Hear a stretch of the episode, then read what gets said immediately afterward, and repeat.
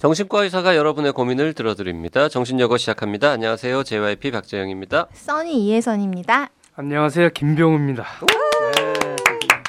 대한신경정신의학회와 함께하는 정신여고 시즌2 김병우 선생님과 함께하고 있습니다. 매주 화요일, 금요일, 일요일 오전 10시에 오디오 클립, 합방, 유튜브 등에 올라가고 있습니다. 자, 오늘 빙글빙글님의 사연 만나볼 텐데요. 업무 집중이 안 되는데 이게 남편 때문인 것 같다라고 생각하시는 음, 분입니다.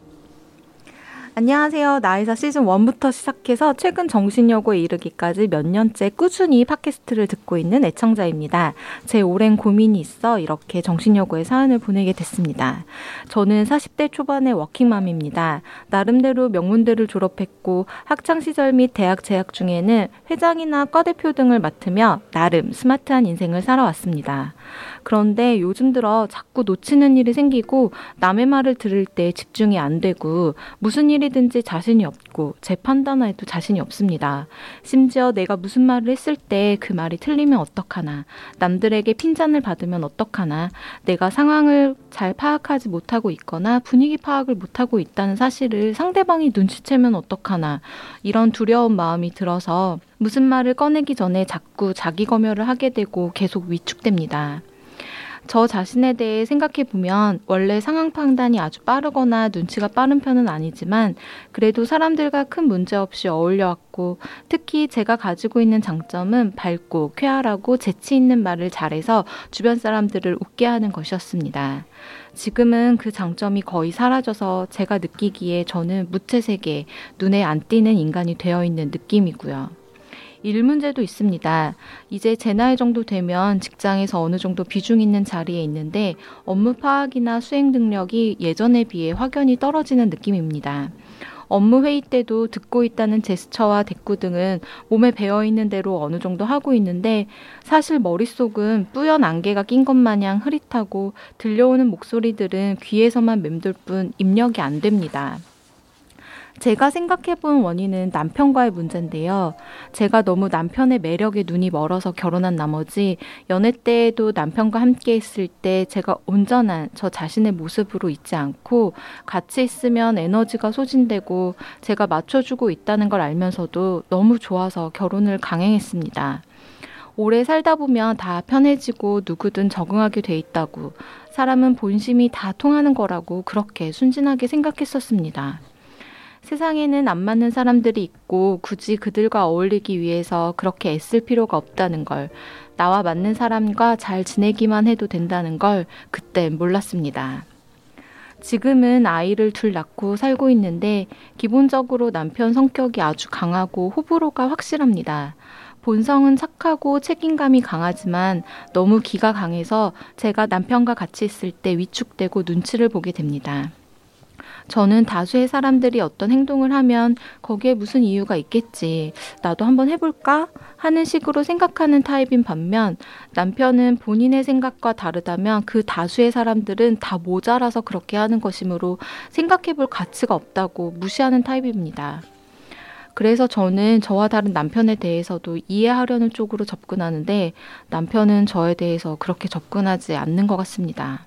그냥 저를 본인보다 낮게 보는 것 같고 어처구니가 없다든지 난 모르겠으니 넌 알아서 그냥 그렇게 살아라 하는 식으로 대하는 느낌이라 그것도 기분이 나쁩니다.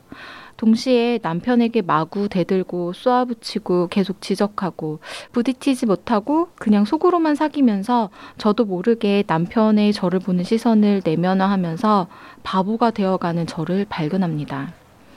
부부 상담도 한번 가봤는데 첫 회 상담을 하고 나니 남편은 이 상담을 지속할 이유를 모르겠다고 했고 그때마다 아이도 맡겨야 하고 비용 부담도 커서 그냥 그렇게 끝내고 말았습니다. 저는 현재 아이들에게 상처를 주면서까지 굳이 이혼할 정도는 아니고 최소한 아이들이 성인이 될 때까지는 같이 살고 싶은데 제가 저 자신을 잃어가는 느낌과 지금처럼 지속적으로 스트레스를 받는 것, 머리가 안 돌아가는 것, 없던 두통이 생긴 것 등을 어떻게 개선시킬 수 있을지, 그리고 이런 상태가 지속되면 혹시 치매가 빨리 오거나 뇌에 문제가 생기는 건 아닌지도 걱정이 됩니다. 네. 네. 음. 예, 이거는 뭐 남편 때문에 그래요. 아 진짜요? 네. 남편하고 관계 때문에 그런 거죠. 어. 예. 그 이제 사실 이런 경우가 많이 있거든요. 음. 어, 많이 있어요. 그러니까 네. 사람에 따라서 어떤 사람들인 경우는 다른 사람들이 나를 어떻게 볼까에 굉장히 예민한 사람이 있고 네. 어떤 사람은 남이 나를 어떻게 보는 거에 별로 신경 안 쓰는 사람이 있는데 부인이 전자고 남편이 후자예요. 완전 반대네요. 예, 완전히 완전히 다른 성격인데 그러면 이 남편이 옳으냐? 사실 이 남편은 옳은 사람이 아니라 네. 사람이 살아가는 방법은 여러 가지가 있거든요. 자기 방법만 옳다고 생각하는 시야가 좁은 사람이에요. 음. 근데 시야가 좁은 사람이 이 가정을 지배하고 있거든요. 이게. 음. 그러니 이 부인이 얼마나 답답하겠어요. 근데 말도 안 통하고. 네. 어, 이 남편은 남편이 생각이 옳아서가 아니라 남의 생각이 어떤지에 대한 거를 존중할 줄 모르는 사람이라서 그러는데 인간은 인간의 어떤 생각이나 마음은 인간의 마음은요 다른 사람의 관계가 없으면 인간의 마음은 없어요. 음흠. 우리들의 마음 생각은 다른 사람하고 어떤 관계, 생각이 주고받고 하는 것이 있어야지만 되는데 남의 생각을 중요시 여기지 않는 사람이기 때문에 남편은 남편 자신이 심리적인 성숙도가 떨어진 사람이거든요. 근데 이 양반이 자기가 옳다고 얘기를 하니까 부인이 되게 힘든 거예요. 그렇죠. 네. 지금 뭐 뭘 하자고 해도 딱 본인이 싫으니까 안 하시잖아요, 남편분은. 네.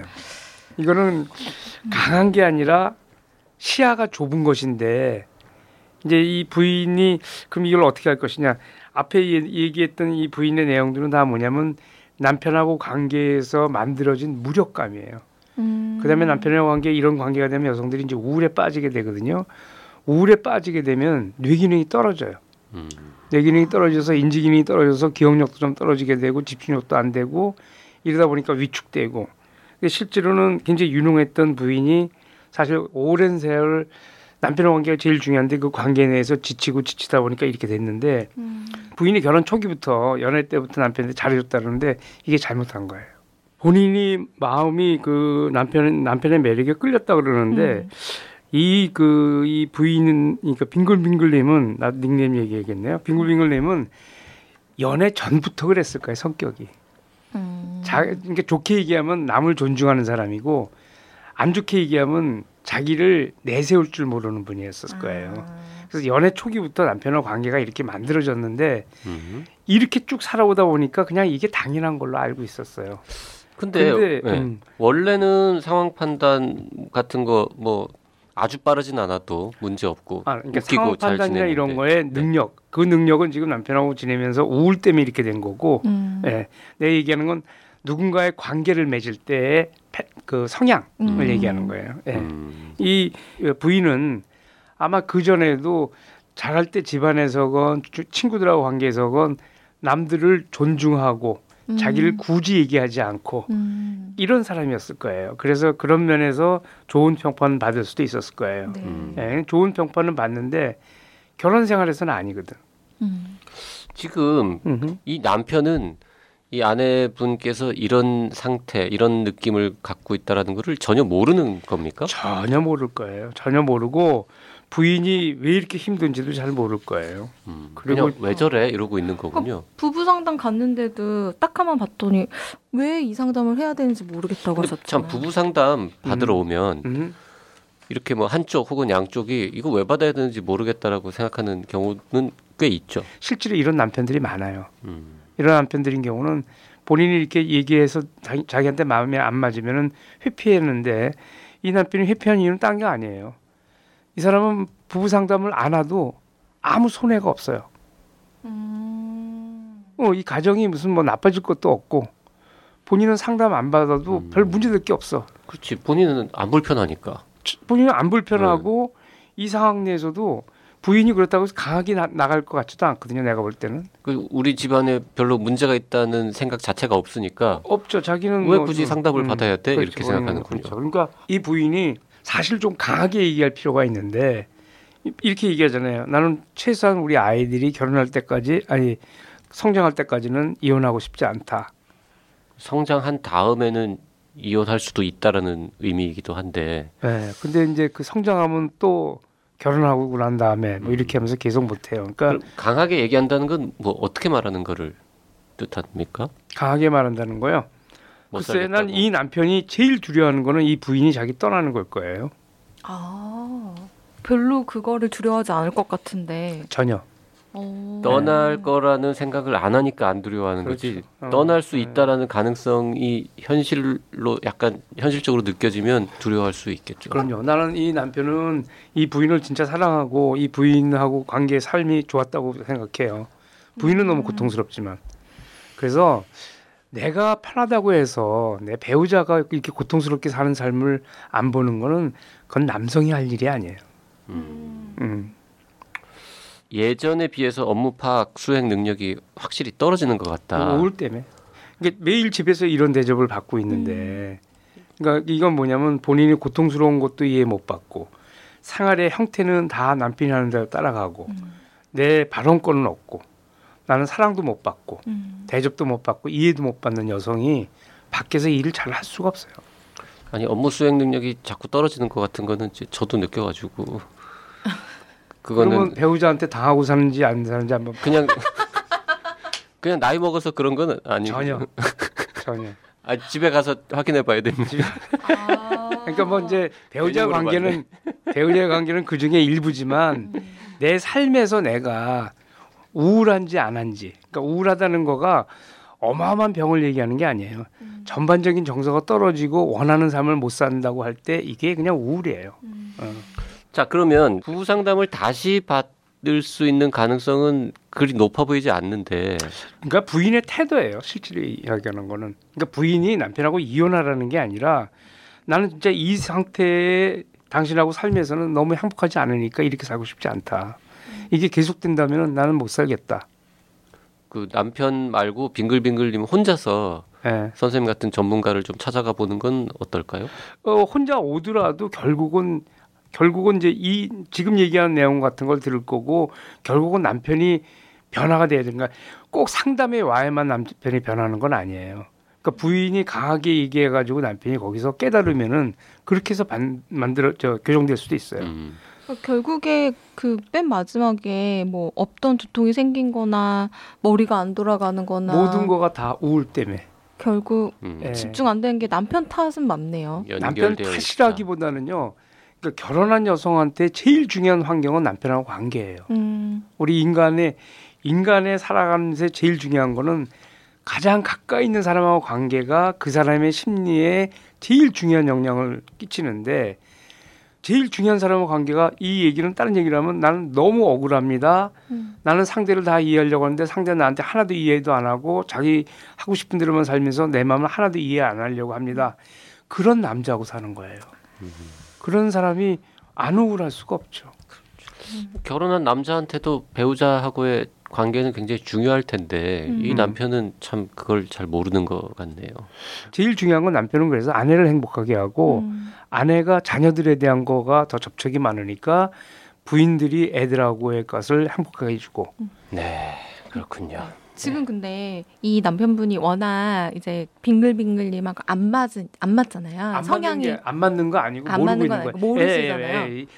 부부는 다 이렇게 만나요. 아 그래요? 예. 그러니까 이거는 안 맞는 안 맞는 부부가 아니라 모든 부부는 이런 정도의 갈등은 있는데 이 갈등을 교정하지 못하는 부분인데 남편의 문제는 남의 말 안 듣는 거고 네. 부인의 문제는 강하게. 자기 거를 주장하지 못하는 거예요.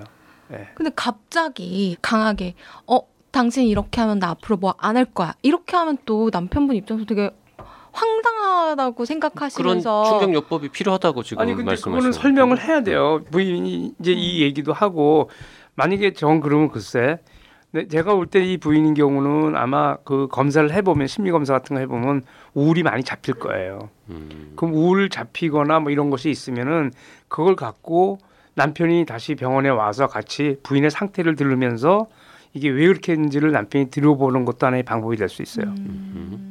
정 안 되면. 알겠습니다. 빙글빙글님 도움이 되셨기를 바라면서 오늘 어, 이야기는 여기서 마치겠습니다. 사연 보내실 분들은요?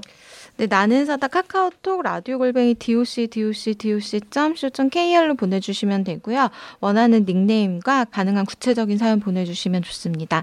사연이 채택된 분에게는 커피 쿠폰 두 장을 드리고 있으니까 많이 참여해 주세요.